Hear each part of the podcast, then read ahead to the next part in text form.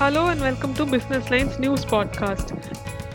The Kerala state government, in its cabinet meet on Wednesday, approved the implementation of 10% reservation in government jobs for financially backward sections in the general category without affecting the existing ones. This would be implemented by amending the reservation provision in the Kerala state and subordinate service rules. The eligible candidates will be selected on the basis of the income of the family and their financial backwardness, an official release said. It also added that the government had earlier decided to introduce 10% reservation in employment and admission in educational institutions for the economically backward sections in the general category in the wake of the 103rd Amendment in the Constitution and notification issued by the central government.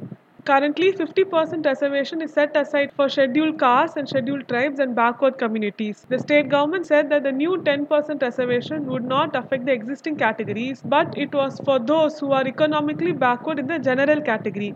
In a bid to support farmers, the cabinet also decided to fix the base price for 16 varieties of agricultural crops.